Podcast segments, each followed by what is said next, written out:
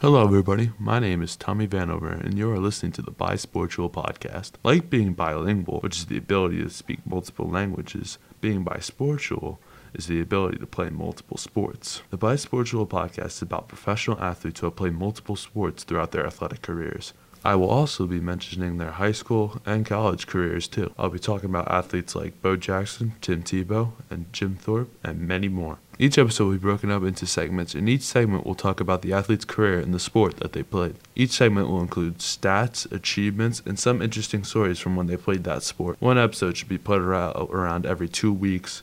Throughout the series, I will be on a learning journey with the viewer, talking about these athletes. And also, as the series progresses, I will be talking about the lesser known athletes who play in professional sports. I'm doing this series because I believe that all the athletes deserve some kind of recognition from their athletic careers. And as a multi sport athlete myself, I can say playing multiple sports is not easy at all. I would like to thank my family and the websites that I used to research about these athletes.